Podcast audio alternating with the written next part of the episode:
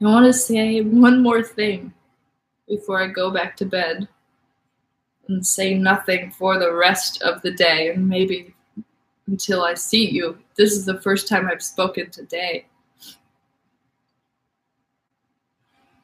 I sat around the other day. I'm sick, you know, you get bored when you sit around. I'm like, gee, okay, I'll suffer well. You know, you offer it up for people and everything.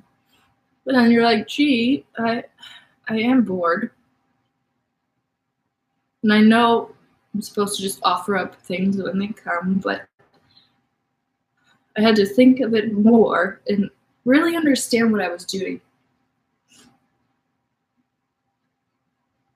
Now, this is vital more than praying for people is. One person represents all of humanity in the eyes of God. So, though you think you might be alone, miserable, just going about your day to day things, resisting temptations for your own sake, you're actually doing it for everyone's sake, for my sake, and for your sake, and everybody in the comments, and everybody watching.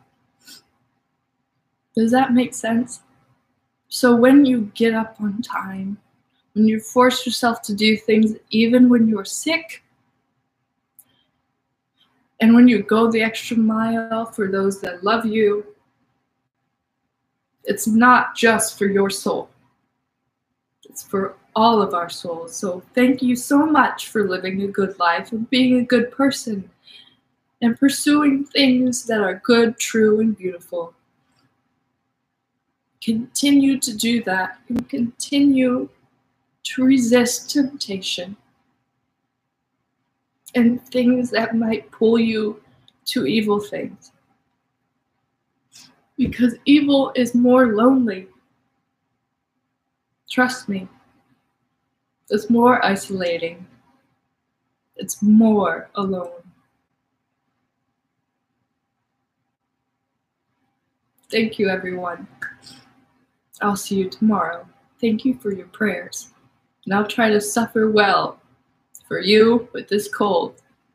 And I hope you, with everything you're going through, can suffer well for all of us here on earth trying to get into heaven. Bye, everybody. God bless you. I love you. And you look great, like I always say. New shirt, new haircut, or something. I don't know what you do, but you do look great today. All right.